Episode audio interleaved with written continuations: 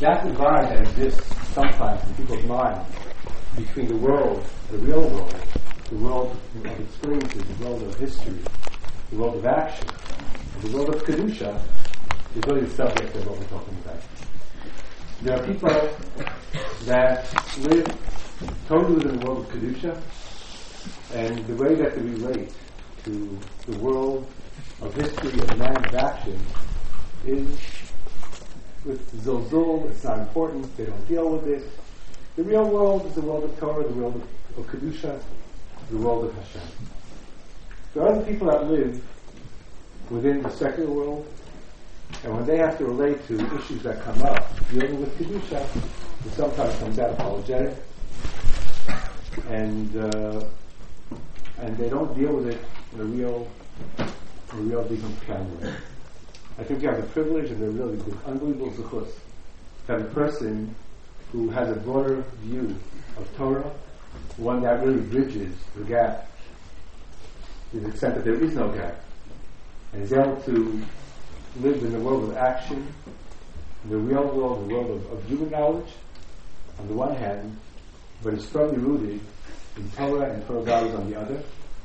The way that he deals with this is not through apologetics, but through real Jewish pride and understanding.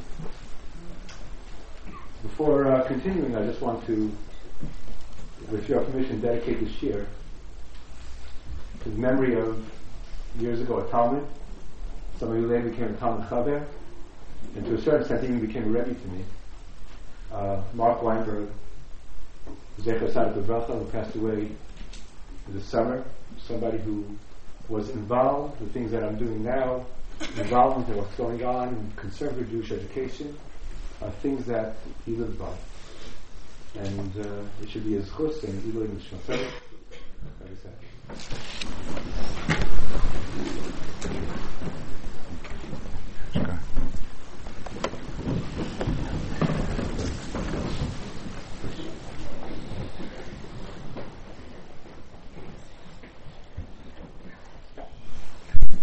Kvod it is uh, an enormous zechut for Elaine and myself to be in your company, in the company of so many very special people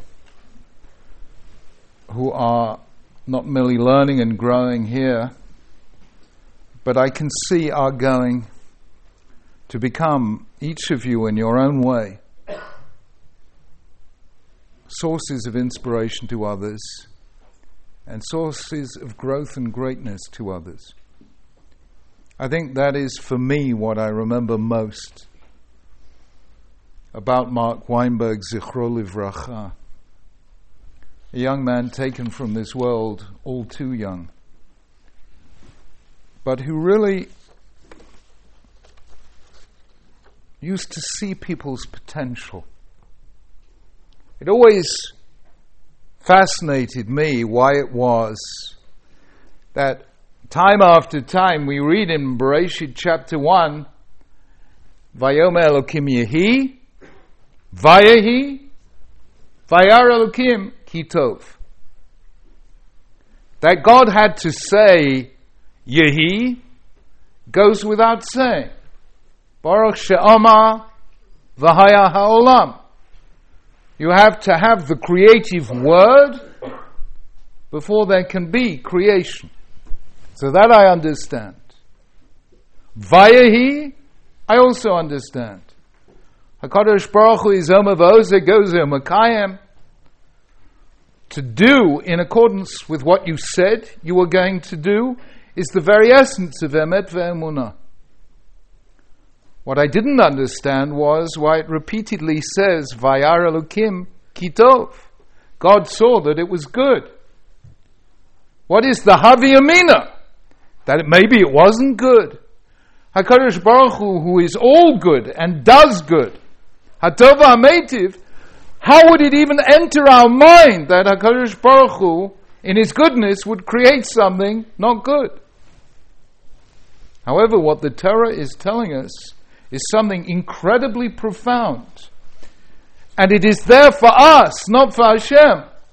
That when Vayar Kitov, when we see the good in people and situations, that too is part of the act of creation.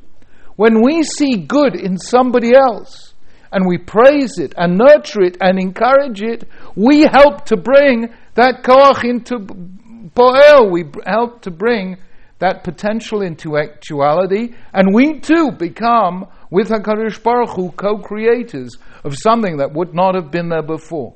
To see the good in people and encourage it and help it to develop is to be shutav LaKadosh Baruch Hu b'maaseh God's partner in the work of creation. That's what Mark alav hashalom did. He saw the good in people, and he brought it out. And that is why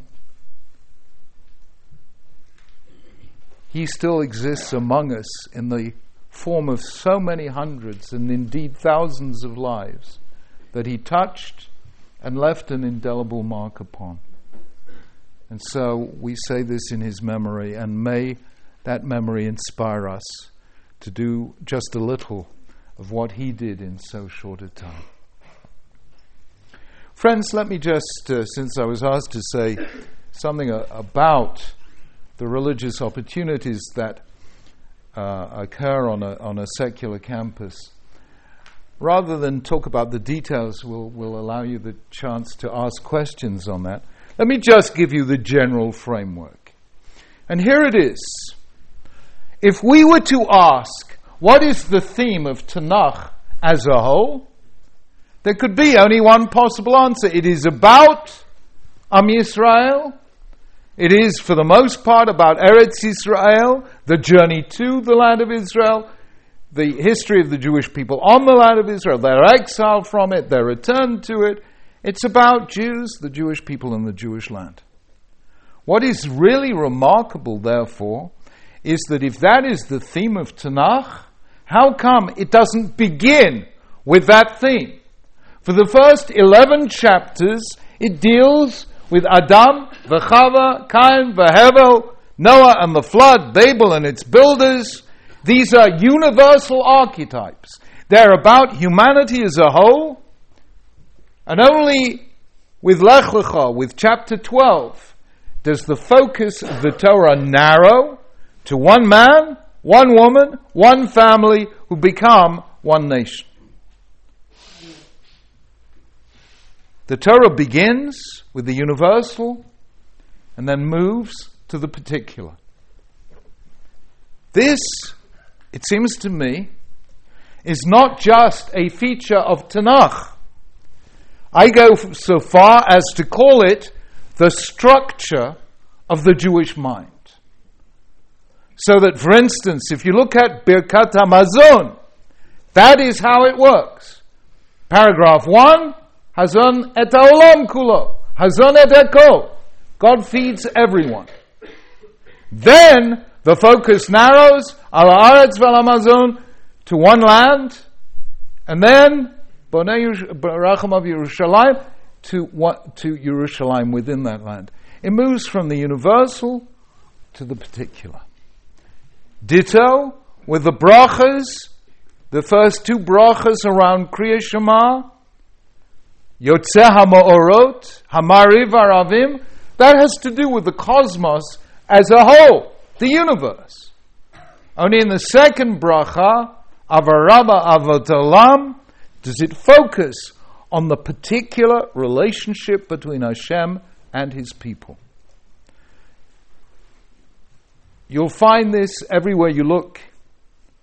You'll find it in the weekday Amidah. The first of the bakashot is completely universal. Ata chonen la'adam dat umelamed le'enosh bina. It is dealing with humanity as a whole. Only late, then in the next bracha, etc., etc. Only later does it deal in the next paragraph with the Jewish people, with revelation, with Torah. Why? Is this significant? It is significant because the great thrust of Western thought moves in the opposite direction. Alfred North Whitehead once said that the whole of Western philosophy is a series of footnotes to Plato. And Plato thought that we begin with the particular. We know our parents, we know our family.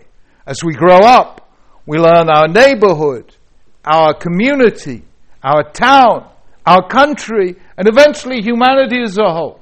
We begin with the particular, that's the lowest level, and then we rise to the universal.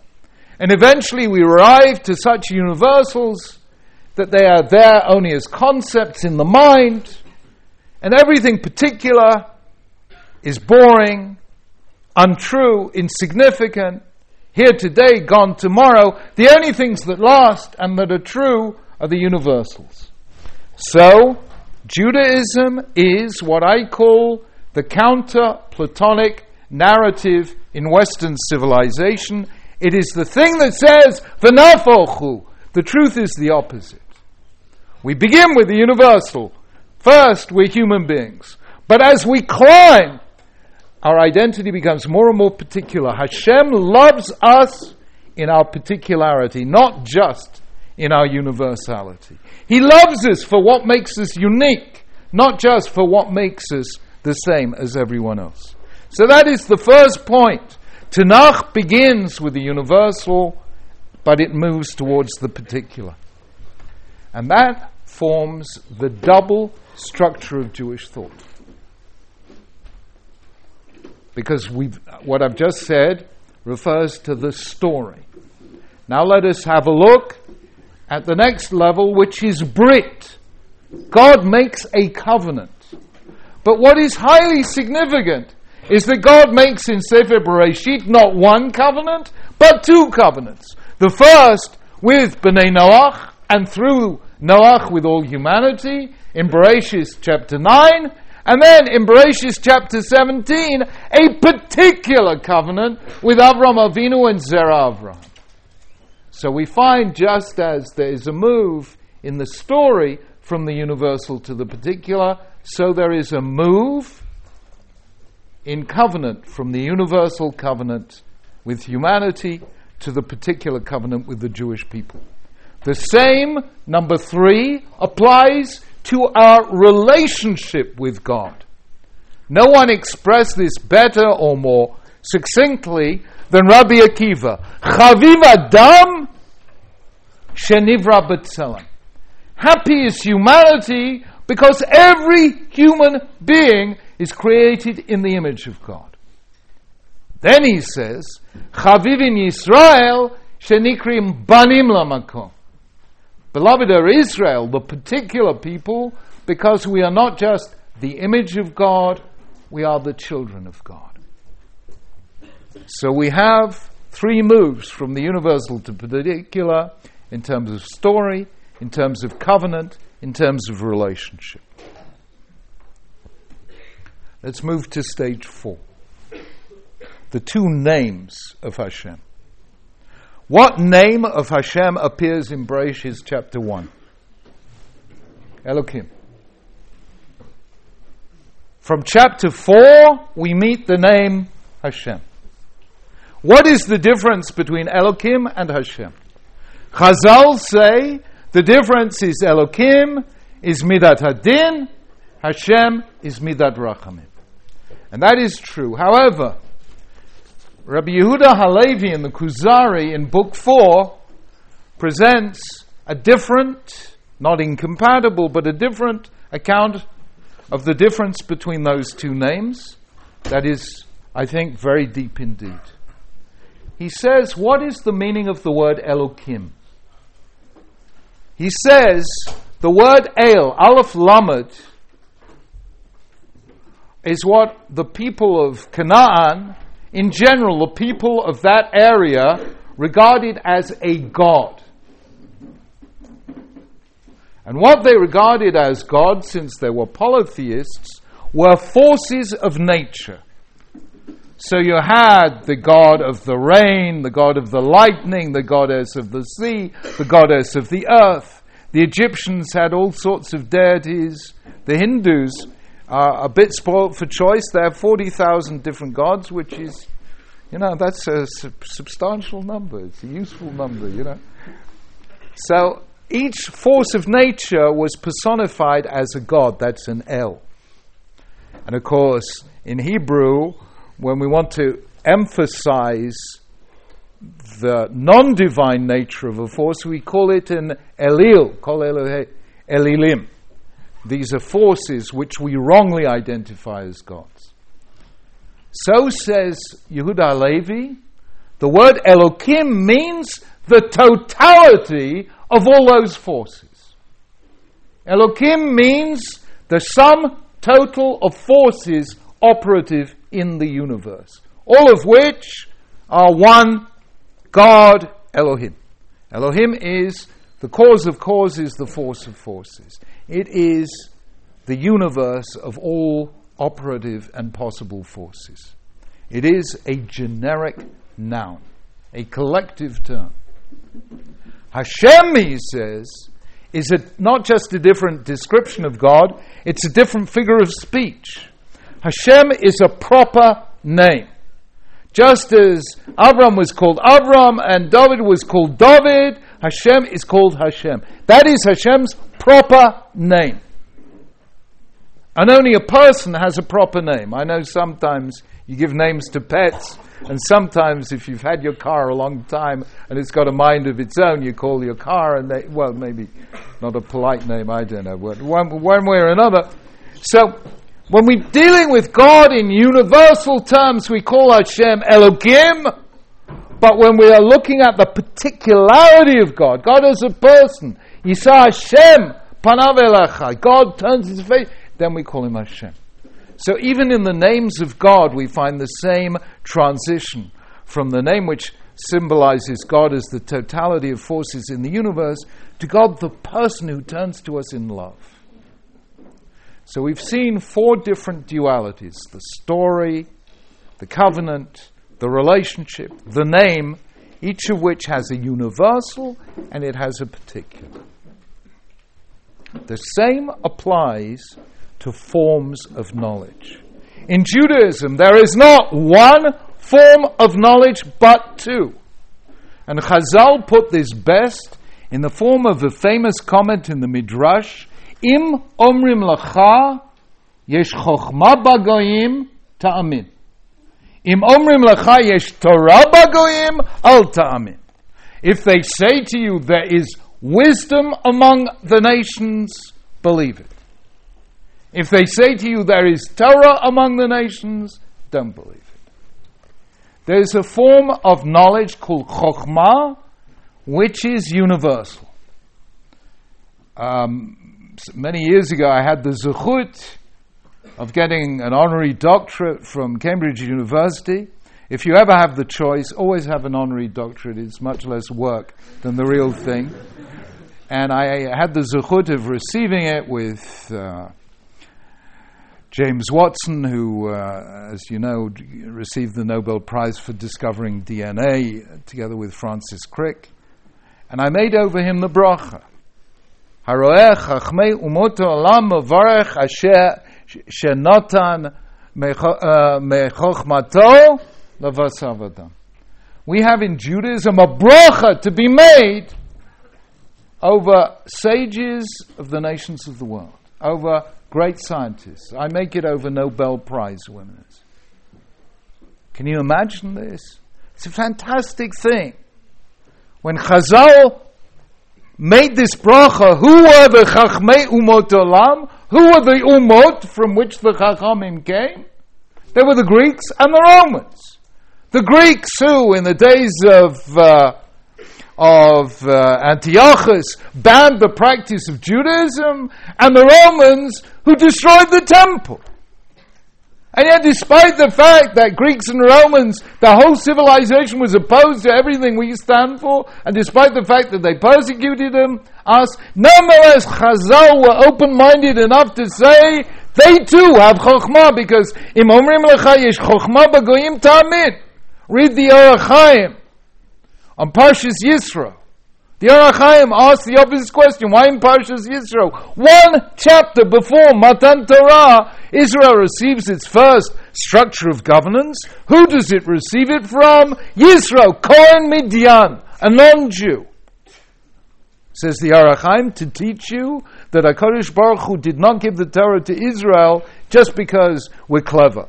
He didn't give it to us just because we won 28% of Nobel Prizes in physics and 39% in economics. Yeah, Jews are clever. But that's not why he gave us the Torah.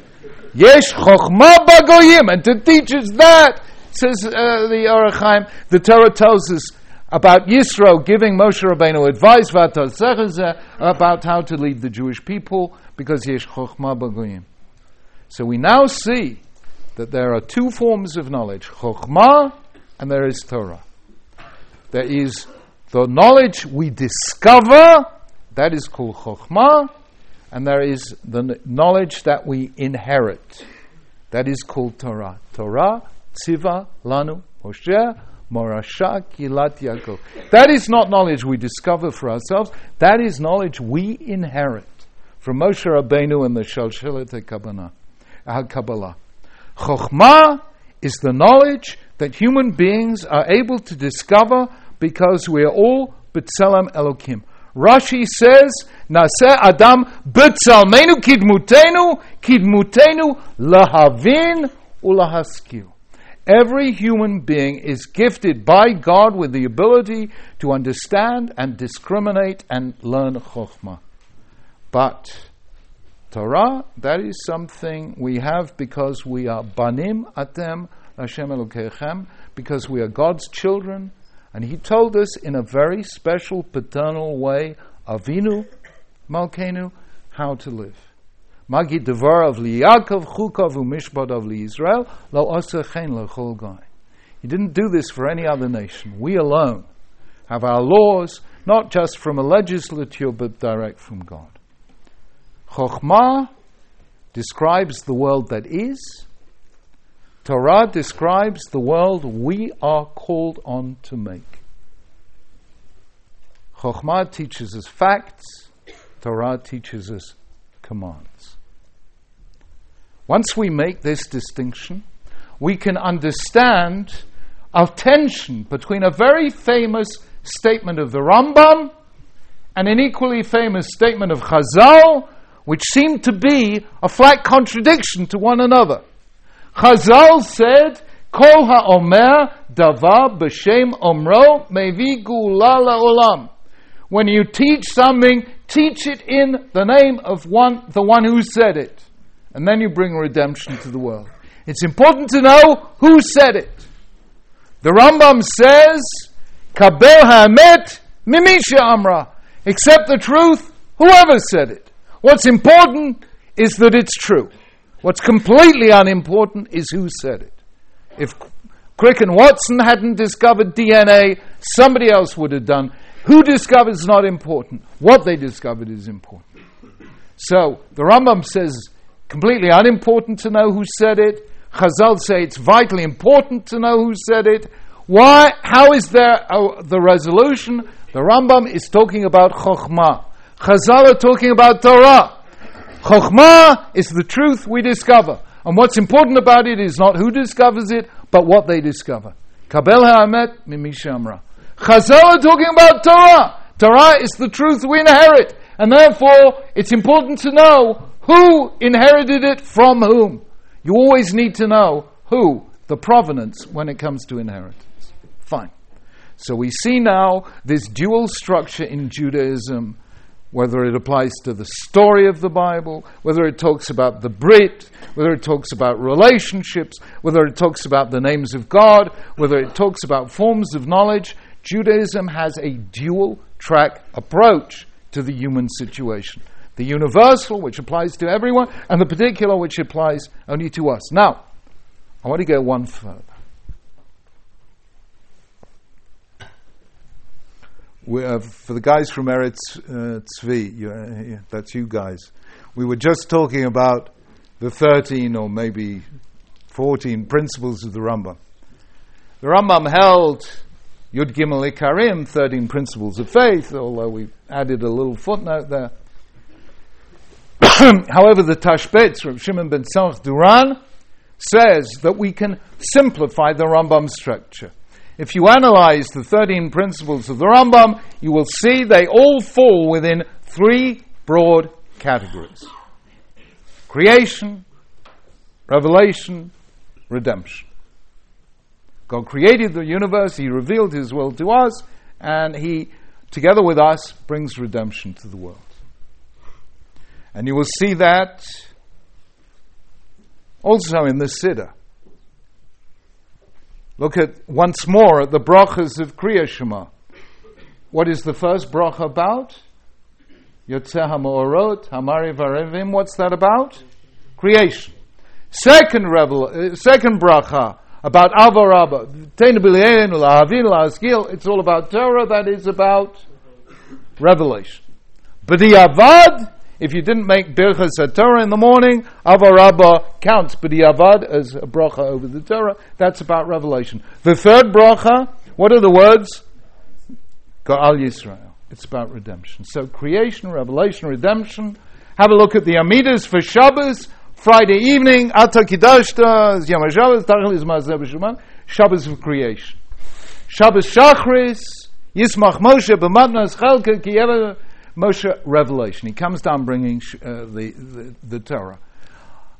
Mincha, Ata Echad, V'Shimcha Echad, when will that be?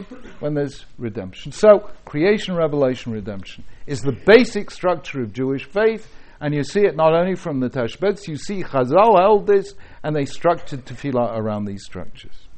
Now, if you have a look, if you imagine a diagram, at the top of this triangle, imagine at the top there's God, down there there's universe, down there there's us. Right? What is the relationship between God and the universe? Creation. What is the relationship between God and us? Revelation. What happens when you apply revelation to creation? The result is redemption. When you apply Torah to the world, the result is Geula. So that is how those things go together. And now we understand something very fundamental about Judaism that to create redemption, we have to apply revelation to creation. We have to apply Torah to the world.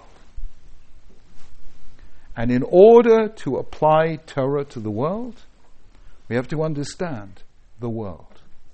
To repeat, for us to understand creation, that's called Chokhmah. For us to understand Revelation, that's called Torah. So we need to understand both Torah and Chokhmah, both God's will and word as embodied in the Torah, and God's work as embodied in the universe. We have to understand both revelation and creation, both Torah and Chokhmah. And when we don't understand Chokhmah, we may have a deep understanding of Torah. But we don't understand how to apply it to the world because we don't understand the world. Chevra, I want to just capture a moment. I think before you were born. This happened in about March 1991. That's before you were born, is that about right? Or you were just being born around then? Something? No, you. Okay, so this is, as far as you're concerned, the Jurassic era. Okay. Here it is. Elaine and I and our family, who are then 20 years younger than they are now, are here in Yerushalayim Kodesh. I put off the chief rabbinate so I could spend a year linshomet ta'avir, just to breathe in the atmosphere of Yerushalayim, Medinat Yisrael. You know, you're going to be chief rabbi of a country in Golis uh, there's a special galut kfula umuchupelet, which is called Britain, and uh, so it's great, it's wonderful, and it, you know, and I know you're doing your best to make me feel at home with this wonderful English weather today. But you know, to be inspired, don't go to Britain. You come to Yerushalayim Kodesh. So we came to Yerushalayim to find peace of mind, and with our muzzle, we found ourselves in the middle of the first Gulf War. Now, the first Gulf War, um, 1991, Saddam Hussein launching 39 Scud missile attacks on Israel. This was a time of special hashgacha because they all, all missed Baruch Hashem. There was, I think, uh, at most one casualty from 39 Scud missiles. This is a miracle, and every time the alarm went off, people had to go into their sealed rooms, put on a gas mask, and so on. And you know the biggest casualty of the first Gulf War was family stress. Because apparently Israelis were not used all to all sitting together as a family in one little room for prolonged periods.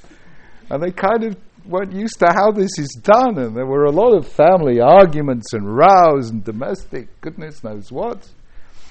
And the biggest casualty was family stress. So the mayor of Yerushalayim at that time, who was called Teddy Kollek, set up just before the end of the Gulf War a special task force on family stress. And we who are just here, you know, just as I say, just uh, spending a, a, a, an, an, extended break before taking up the chief rabbinate, the phone goes one day, it's the mayor's office, Kvod Rosh would Rabbi Sacks be the rabbinical representative on this task force to deal with family stress. Now, um, you know, um, one wonderful thing about Britain is it gives you a sense of humor, and so I burst out laughing. I said, obviously, you have no other rabbis in Jerusalem that you have to call on a British tourist. I said, You're not short of rabbis in Yerushalayim Kaddish. Why don't you choose one of them? And the reply came back from the mayor's office there are plenty of rabbanim in Yerushalayim but no one who knows how to deal with family stress. And I said to myself, Oi, la'el bona shel Torah. Woe for the humiliation of Torah, that for all this Torah in Yerushalayim, there's no more, I mean, Yerushalayim. It was then, it was, it is now. There is concentrated Torah in Yerushalayim like nowhere else in the world. But it couldn't be applied to the world because the people who were learning Torah didn't understand the world. They didn't understand the economics, the psychology, the sociology, the entire structure of what makes a political system work, what makes a social system work, because they were kula Torah. Somebody who says, I have nothing but Torah, doesn't even have Torah because he cannot apply that Torah to the world and thus redeem the world. Redemption comes when you apply revelation to creation, it comes when you apply Torah to the real world. And that is why HaKadosh Baruch Hu created this dual structure. There is this universe, and there is knowledge of this universe called Chokhmah, which everyone has, but we have it in order to sanctify it by applying Torah to it. And thus, turning the world that is, the world discovered by science, into the world that ought to be, which is the world as disclosed by Torah. Unless you understand Torah, unless you understand the world, you cannot apply Torah to the world. Now, when it comes to Chokhmah, Jews are not bad at it. I mentioned all those Nobel Prize winners. 54% of world chess masters, 49% authors of the 100 greatest books of the 20th century. Uh, when it comes to apikosim, we have plenty of those as well, more than our share.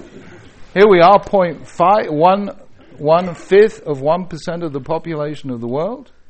And you, let, you look in every field, whoever created that field is pretty likely to be Jewish in, in, in physics, Einstein, in sociology, Durkheim, in anthropology, Levi Strauss, in philosophy, Bergson, Wittgenstein, in music, Mahler, Schoenberg, in literature, Kafka, Proust, you name it. In psychotherapy, everyone. Except Jung. I mean, uh, you know why Jews created every form of psychoanalysis because we're probably the people who need it more than anyone else. But one way or another. So Jews have created such chokhmah in the world. And Jews have created such Torah in the world. The trouble is this. There are very rare forms of cerebral lesion in which both the right and left hemispheres of the brain are intact, but the connection between them is broken.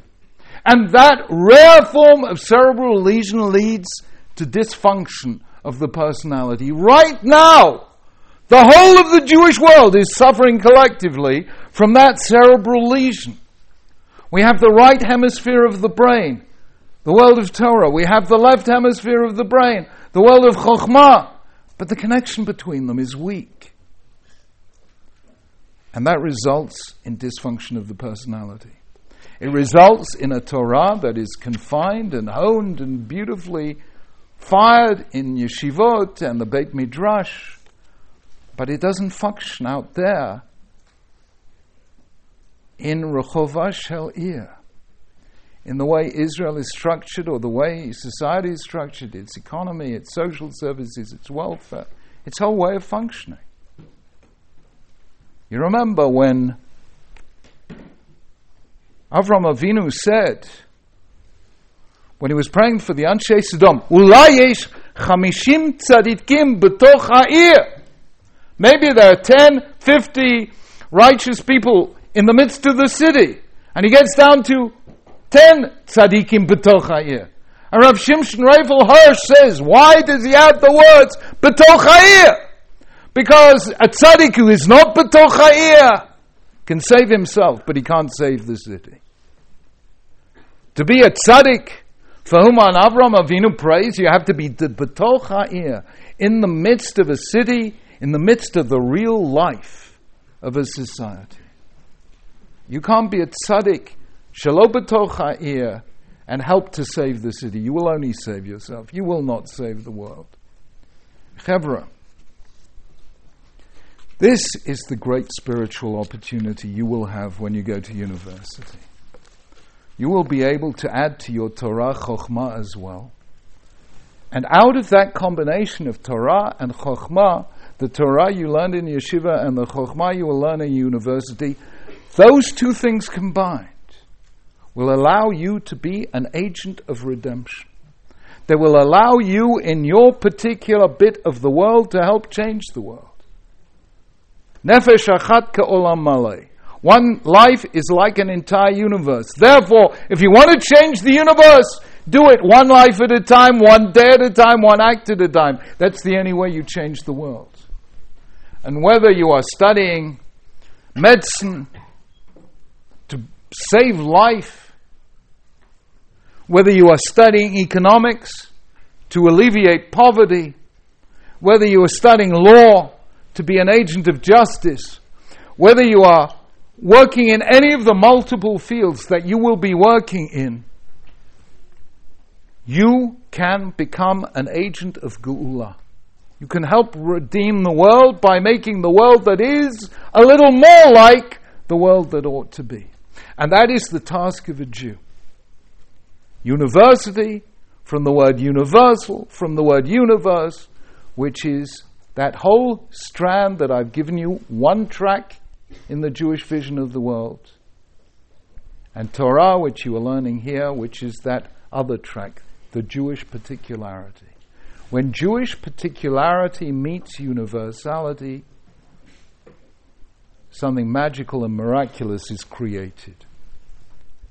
You bring the Shekhinah from heaven to live down here on earth even if it is just by one act of decency or integrity or kindness or honesty or courage, that helps change the world. Friends, I've tried to give you a, a really broad picture of what the spiritual possibilities are that are opened out for you on your university campus that you are going to. I cannot pretend that it's going to be easy. I cannot pretend that it's even going to be universally nice out there on secular universities, you have people who are not merely secular but secularist, who believe that that world is all there is. You will pe- find people who will challenge your faith, and that's tough. And then you will find For what reason, Ribono Shel Olam alone understands, I do not know why, you will find a hostility to Medinat Yisrael on some university campuses, not on all, which is heartbreaking. And the only way to deal with it is V'ha'ika shalolafached klo. Never to be afraid. Walk tall. Never let your faith be challenged. Never let your faith be tested, I mean. Never for one second believe that what you learn in university, whatever you're studying, is incompatible with Torah. It isn't so. And I don't say that lightly. I've spent a long time working in this field. If somebody tells you the Torah is false because of this finding or that finding, whether it be in biblical studies or scientific studies, they are wrong. Take it from me, they are wrong. But you have to be strong. And the way to be strong is chazak, chazak, finit chazek, to go to campuses where there are other Jews, where you have the strength of chevruta between you. Don't try and be the only Jew on a university campus. Lotov heyota adam levado. It's not good to be alone. From this, you won't see any brach. I'm, I'm sorry uh, to say this. Go to a university campus where there's a strong community of Jews, where you can strengthen one another. Don't give up, God forbid, on your learning. Kvias itim la Torah. You should be learning every single day. Ta'amin li, university idea of hard work is you go to two lectures a day, 26 weeks in a year, or is that only the university I went to? Maybe they work you harder a little bit nowadays, I don't know. Um, one way or t'other, whatever university course you're going through, and some of them are very demanding, there's still time for Torah, and that time will be a time of blessing for you. So go there with other Jews, have chevrusas. The best way to learn when you're at university is to teach. Don't only find chaverim, you should have chevrusas with people who also studied at yeshiva, but you should also dedicate at least once a week time to teach somebody who did not have the advantage of coming here to learn for a year or two that you were given. The more you teach, the more you will know. I tell you that your learning, that you learn by teaching, will be deep in a way that even your chevrusas are not. So go there, be strong, don't be intimidated. If you are ever intimidated by what you feel is an aggressive secularism, or even worse, an aggressive anti Israelism, do me a favor. Look up my email address. I couldn't possibly tell you, I have no idea how to do an email. But one way or another, email me, get in touch with your local Hillel counselor or in Britain with the CST, and you'll be in, they will be in touch with me. You will, we will not leave you alone, I promise. I, I feel very much for students, and I, I spend and we spend in our office a lot of time working with students. You will not be alone. But I hope I've given you an overview of what it is that you can learn at university that you can use to grow as Jews, ulakadesh shem shemayim barabim, to sanctify God's name in public. May Hashem be with you just as He has been with you in this year of Kedusha. May He be with you as you go out into the world. May you be a source of pride to the Jewish people and nachas ruach to HaKadosh Baruch. Thank you very much.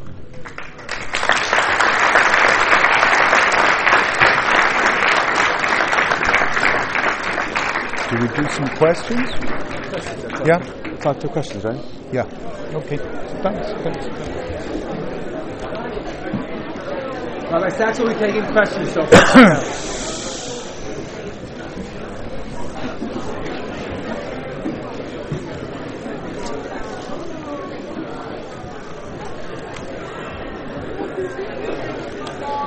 Chevra.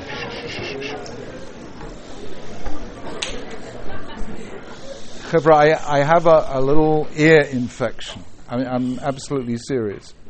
So I can't hear very well. So um, please, whoever has a question, could you please ask Oz Bakol Rosh Gadol, you know, with a, with a bit of volume, and uh, so we can all hear it. Who, who would like to ask a question? Yeah? Uh, what Very factors loudly, What, loudly. what factors have led to uh, decadence of society, both religiously and socially, amongst others?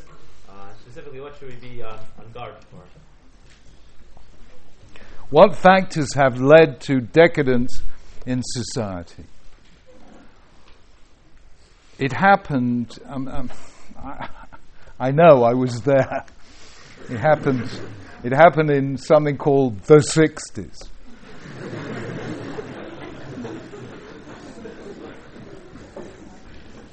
And in the 1960s, something historic happened.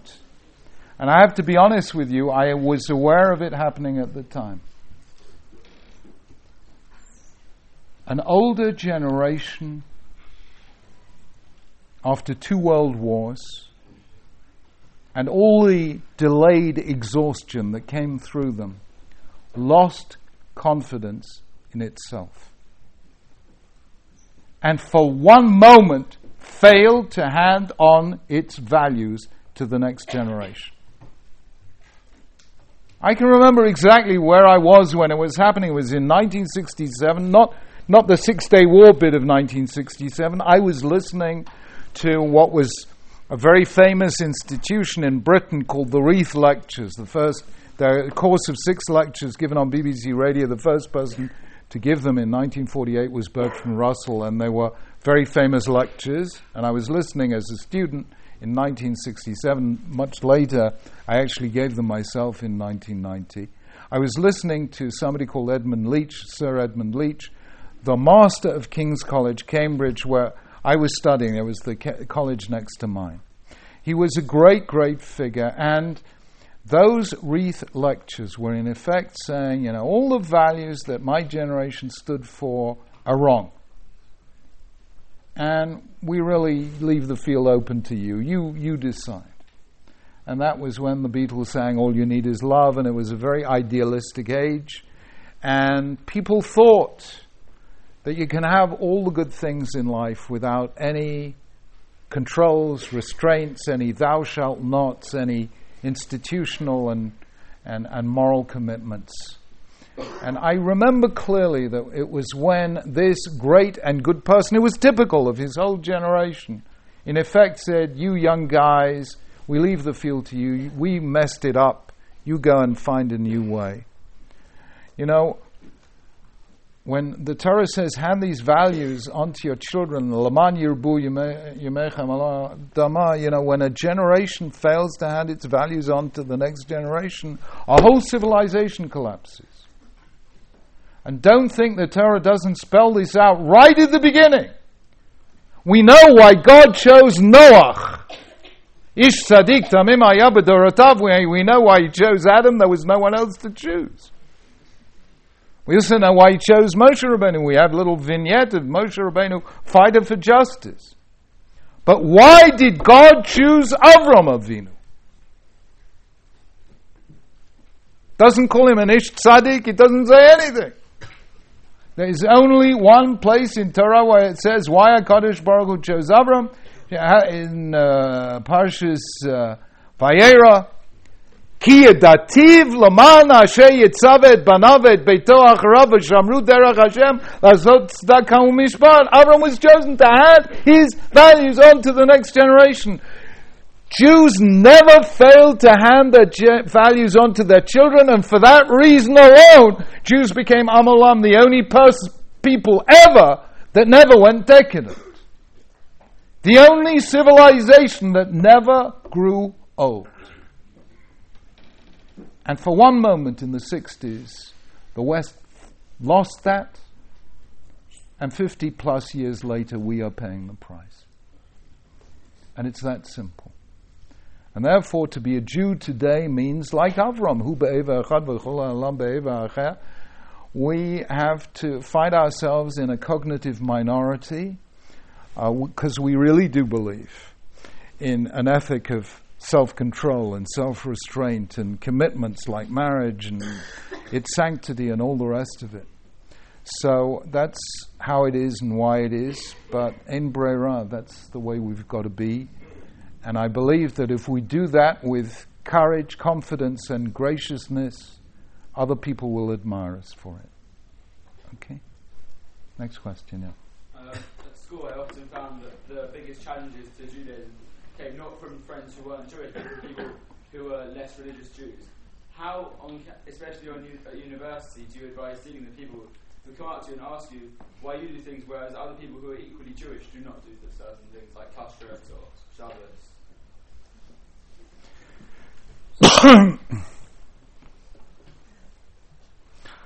Look, that's a, that's a really good question. I, w- I wish I had a, I wish I had a really good answer. You know, I mean, you know, you know, the, the greatest civilizations the world has ever known have tried to destroy the Jewish people: Egypt, Assyria, Babylon, the Greek, uh, Ale- uh, the Alexandrian Empire, the Roman Empire, and so on and so forth. You know, all of them, all the way up to the Third Reich and the Soviet Union. Every one of them has been consigned to history. And still, Am Yisrael Chai. But three times Jews could not get on with one another, once in the days of Joseph and his brothers, once in the days immediately following the death of Shlomo HaMelech, where the kingdom divided into two, in the days of uh, uh, and Yerovam, and number three, in the Bayit Sheni period, where a period of sinas chinam. There is only one people in the entire universe capable of threatening the future of the Jewish people, and that is the Jewish people. So it's the challenges from our fellow Jews that are harder than challenge any other challenge.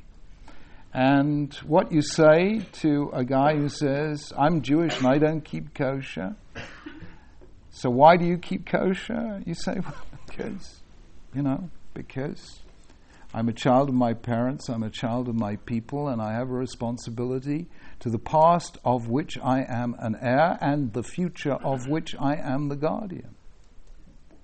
And I do not presume to judge the way you live your life. But please don't presume to judge the way I live my life. In faithful, being faithful to the values that have kept our people strong for 4,000 years and kept our people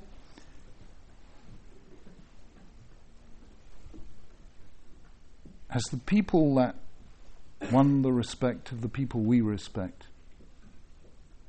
And I think you just have to tell it the way it is without being judgmental about anyone else.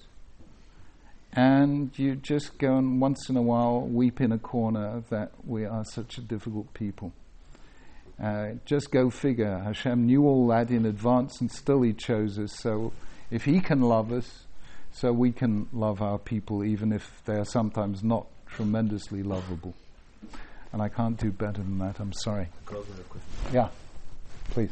How would you suggest getting professors that are biased against Israel or Jews and who make grade as such? We, um, we have, you know, a number of uh, ambassador and advocacy programs. And uh, do, do you know of those here? We've been running them in the Israel Ambassadors Program. The American camps in particular. The American. particularly. Don't they have such a thing in America? Okay, well, uh, guys, you've got to get in touch with uh, Hillel, the Central Hillel organization in Washington. I don't know who's running that these days. It was Richard Joel. Who was Richard Joel's successor? Got in touch with them, with AIPAC, yeah? And ask them for their student guides, yeah? And you've got to read the basic stuff. Alan Dershowitz has written, you know, the case for Israel, the case for peace, etc., etc. Um, and I, I, think you have to um, keep reading and reminding yourself. I, I mean, you know, it's it's a large, very large literature and an important literature. Uh, but it's Alan Dershowitz in America, people like Melanie Phillips in Britain who make that case very strongly. I think it does call for an ongoing look at those people who do defend Israel against its critics. And if you're really, um, and I've done a, it's not Hasbara, but I've done, I did two years ago um, a double CD just telling Israel's story um, in a way that I thought students might find helpful. And uh, we have it on a website. I just don't. Um, you can. We'll we'll send if you get in touch. If you email me and tell me where we remind me where we met, we'll send you the double CD. Uh, but if you want it more directly, it's a website called Home of Hope. Yeah, Home of Hope. Dot whatever it is. what? What? Or chiefrabbi.org, or um, or click on our YouTube video Oseh Shalom, which you can all sing. You all know that one. I won't ask you to sing it just now. Um, that that's the one exactly. and it will tell you, you know, if you want to see more, click on Home of Hope, and you'll you'll download it from there. And that's just a way of telling the story in words and music. But otherwise, AIPAC, Hillel, and if you're really stuck, email me directly. Yeah. Um, sorry, yeah. Do you think that within the Jewish high, um, high school education system, there needs to be greater emphasis on topics such as biblical criticism and you know the like and secularism in order to prepare students and to alleviate the shock when they reach college campuses, despite the fact that the average Jewish teenager might not necessarily be prepared to handle topics like that? I, I think you need to learn it as and when, you know, as and when you face it. Um, look, I'm, I'm really not au fait with the literature. What literature will help you through um, biblical criticism?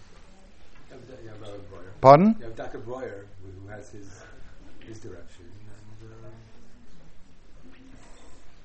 You know, that, I mean, that's a tough one. At this event, we had Rabbi Sherlow come and speak to the group about the criticism and different approaches. You recorded it, you transcribed it. We recorded it, and it's on the JLIC website. Okay, so listen to Rabbi Sherlow's lecture um, on the on the secularists. You mean the Richard Dawkins type? I'm saying in general within the Jewish high, sh- um, high school education system, at MTA and Minot and all the high schools in the New York area and abroad, should they be teaching having biblical criticism classes in order to prepare students? I, I, I think I think a high school probably ought to prepare you for those challenges.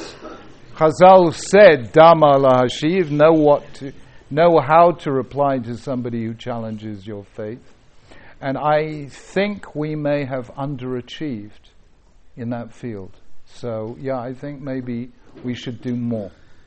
I was picking up, and it probably doesn't apply to anyone here, but I was picking up over the last couple of years that there is a group, a, number of young Jews who have been reading Richard Dawkins and Christopher Hitchens and Sam Harris and Daniel Dennett, and they, it's caused them problems in Emunah. So um, my next book is going to be a direct reply to those particular things. Um, and Alex's mother is the midwife to that particular project, and it should be out in about May of this year. Um, on the biblical criticism, I will write something, but not in time for you, so I'm sorry about that. So read Rabbi Sherlow's thing and uh, ask around on the literature. There is uh, uh, Professor Mordechai Breuer who's written on this subject, but that is not the only way of dealing with that issue, and I don't want to, for one moment, suggest that's the only way of dealing with it. That's a very mystical way of dealing with it, and I'm not sure that that's necessarily the way that will speak to you. But Rabbi Shalom may well have found the way, and there are other ways. And and the classic, of course, is uh, Rav Soloveitchik Zatzal's Lonely Man of Faith, which is an essay entirely directed to one very specific detail of biblical criticism. How come we have two accounts, which are conflicting accounts of creation? The account of Bereshit 1 and the account of Bereshit 2 to 3. And what is great about the lonely man of faith is it takes a challenge to emunah, and out of that challenge, mineu bay, he builds this vast structure of Jewish thought, which is it's beautiful in every sense, aesthetically and spiritually. And that will that's the kind of binyan avid is a an example that illustrates the whole field. So yeah, I think we should be doing a little more in our high schools. And I'm glad you reminded me of this. And I say, Chadasi, we, we failed perhaps a little bit there. Yeah. Uh, yeah. Perhaps it could be my feeble-minded misunderstanding you, but when you stated that revelation it could be just in the literal sense that it refers to Torah, does that necessarily mean that there's room to entertain the notion that perhaps revelation excludes God's direct interaction with this world and more and only has the capability of doing so, but doesn't choose to do so. What? God reveals himself in words and he reveals himself in history. Okay? You see, when, when you have a parent who shows you, you know, a parent who shows you how to grow up, that parent does two things for you. Number one, he shares words with you. He or she shares words with you. Your father and your mother will tell you what values to live by, what principles to apply to your life. But they will also show you by living example. Are you with me? So, revelation comes in two kinds. Words are revealed, these are the principles by which you should live your life. And here are some living examples. So Hashem showed us living examples of what it is to take a people from slavery to freedom, of what it is to feed the hungry and give drink to the thirsty. Hashem is somech noflim v'rofech olim umatir asurim. So Hashem reveals Himself both in Torah and in Nisim v'niflaot, in miracles, some of them revealed, others hidden, you know, because His, his miracles are with us, Erev Avokev Tzorayim, as we say in the davening, what the Ramban calls hidden miracles. So Hashem is revealing Himself in two wa- ways one in words and one in deeds. The words are with us for a lifetime. The deeds tend the overt deeds tended to be at the beginning of our people's history. And as history developed, they became more concealed. Just as a parent shows you how to behave, but expects as you grow up that you will do that for yourself more and more. Are you with me? So that is the way Hashem reveals himself in these two different ways. Plus, there's the third way God reveals himself in creation to those who are able to see the divine in creation. Yeah. You described a vision where creation and revelation go together. Yeah. How is that supposed to play out for us in our classroom experiences, in our professional experiences? Is it just something on the theoretical level where we think about what we're learning and we make connections? Or is it something more practical where the way we, we interact with Jews of different sects, non Jews, and the way in which we go about doing things is uniquely different? Uh, yeah, it, it fu- functions at both levels. It functions at the level of the mind, and it functions at the level of the deed. Um, the, at the level of the mind, that has more power. You know, the Gemara in at the end of Kiddushin asks which is greater, Talmud or Ma'aseh. And Rabbi Akiva comes along and says, Gadol ha-Talmud Talmud mevi lidei ma'aseh. So what we learn at the level of mind has the power that it affects us also at the level of deed, whereas the Rambam adds, not every deed also affects us at the level of the mind. So um, there is a task. What, what are you going to be studying? I don't know yet. You don't know. Ah, okay. But you know, there is at the level of of of um, look. You take at the level of economics, right? There is at the, the most basic level. Hashem has given us the power to alleviate poverty and create prosperity. Um, I wrote a little book.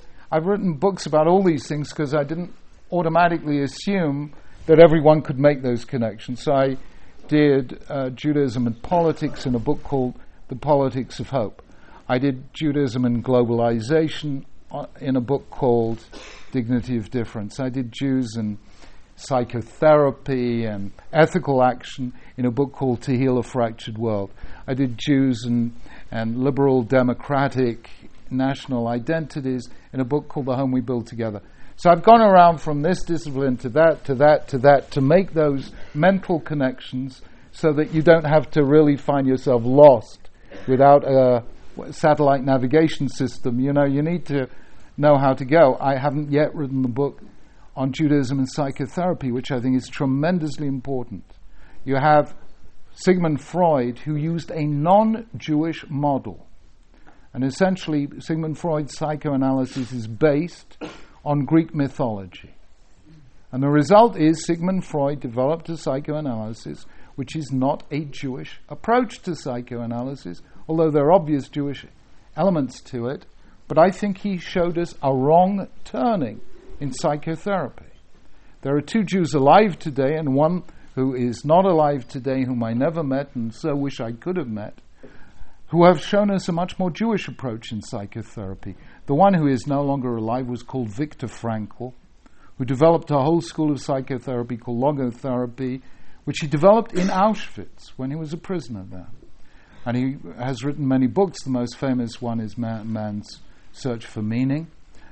There is the founder of cognitive therapy, which is the most powerful form of psychotherapy ever invented, who's called Aaron Beck, and the inventor of something called positive psychology or learned optimism called Martin Seligman. Martin Seligman and Aaron Beck both live in Philadelphia. I've had the privilege of meeting both of them and connecting their work with Judaism. They're, they're Jewish, they haven't made the connection themselves, but it was my privilege at their request to re- help them understand what, how their work fitted on the Jewish map. So their work is, so you can make those connections. In economics, you know, it was a Jewish economist called David Ricardo who invented this wonderful thing called the law of comparative advantage, which I wrote about in Dignity of Difference.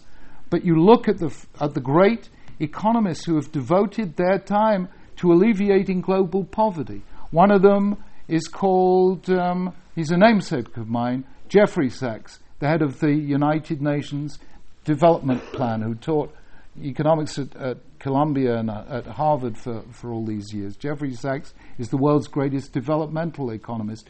You have uh, Sir James Wolfensohn, a nice, lovely Heimish Jew who was the previous president of the World Bank. You have um, um, the former economist of the World Bank, Joe Stiglitz, who won the Nobel Prize for Economics in 2002 for his work. So Jews have gone out there in economics to help, you know, to, to, help uh, Nosen Lechem Lorevim. There are the Jews, as I say, who've done, developed the psychotherapy, which is Harothe Lishfure Lev Umachabesh Latzvotam. And so with all areas of those connections, once you made them in the mind, will translate into deeds in your actual life, and you will know how you are helping be Makarev Hagu'ulah, helping to bring redemption one day closer. Um, I think, sorry, uh, what are our time? What? I, th- I think, yeah, um, one more from there and one more from there. You're, two more questions, yeah. You have Chokmah, which is a universal ethical truth. Yeah. And then you have the Torah, which is a particular unique covenant between the Jewish people Yeah. So is the Torah, is it a intrinsic value of existence in and of itself, or is it only a vessel, a derech through which we could ch- achieve ontological truth? Is only the derech. I, sorry, I'm, Through which we achieve ontological truth.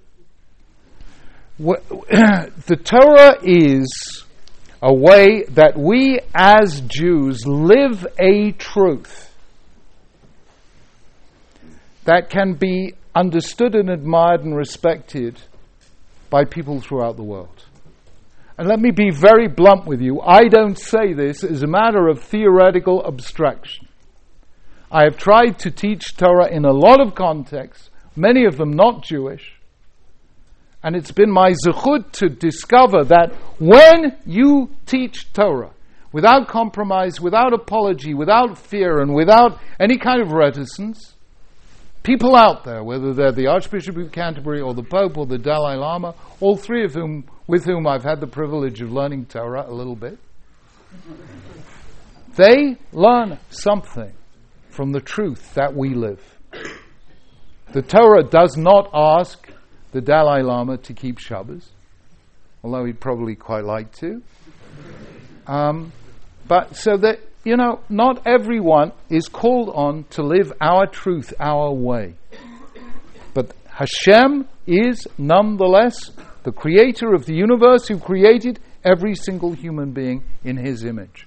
And I profoundly believe, in ways we may not fully understand at the time, our living our truth out there in the world lifts the entire moral standing of the world. We inspire others to do good in their ways, and thus we become what Hashem asked Avram, or promised Avram, at the very beginning of his mission.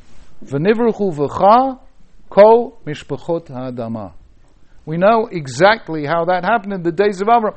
Avram did not ask the Anshe Sodom to behave like him, but he prayed on their behalf, even though he knew perfectly well that they were Rayim v'chadayim. The truth is, he couldn't save them, they couldn't, because they wouldn't save themselves. But nonetheless, Avram's horizons were vast. But he never asked other people to, particularly, to say to them, if you don't follow my way, you are uh, not, you know, you're not going to inherit Olam Haba. So that is the nature of humanity.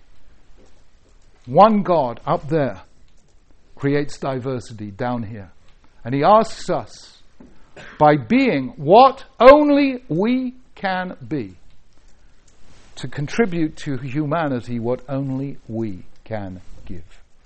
And when we do that, we enlarge the heritage of humanity as a whole. And I'm sorry I didn't use the word ontological, but not everyone here understands what that means. ontological means as a matter of being. Sorry. And, and the last question up there, yeah. Um, hypothetically, if someone has an hour for a chavruta, and So I, I please, can you sort of speak a bit louder? Yeah. hypothetically, if someone has the, has an hour for a chavruta, and they have the choice between a chavruta with someone who went to yeshiva or seminary and has like learned on the same level of them, and they, it'll be a really intense chavruta, and they'll learn a lot more, or a chavruta with someone else who hasn't necessarily learned so much and they can teach a lot more. Which would you suggest? Well, I would suggest that you made time in your schedule for both. we only have halachic criteria of priority. I say dochelosa and all the other orders of priority. Rak kisha i lakayim shnehem only when it is impossible to fulfill both. So I would read the best books of time management you can possibly read, the best of which I don't think I earn commission on his work, but in case you have never read it, you should. It is a very famous book which has been on the bestseller list for 10, 15 years. It is called what is called The Seven Habits of Successful People by Stephen Covey, C O V E E C O V E Y. It's not a Jewish book, it's Chokhmah, it's not Torah, but it's an extremely brilliant book, and you should read it and you should live it, and uh, it'll be very useful to you. But if, under the circumstances, you really have no choice, it's either this or that, the Gemara says, Much did I learn from my teachers, even more from my colleagues, but most of all from my pupils. So if you have a choice, and this is a choice that is absolutely unavoidable between learning from somebody who knows more than you do or teaching somebody who le- knows less than you do, you take the second choice. Because that way, by lifting them, you yourself will be lifted. You're a great crowd. I wish you bracha v'atzlacha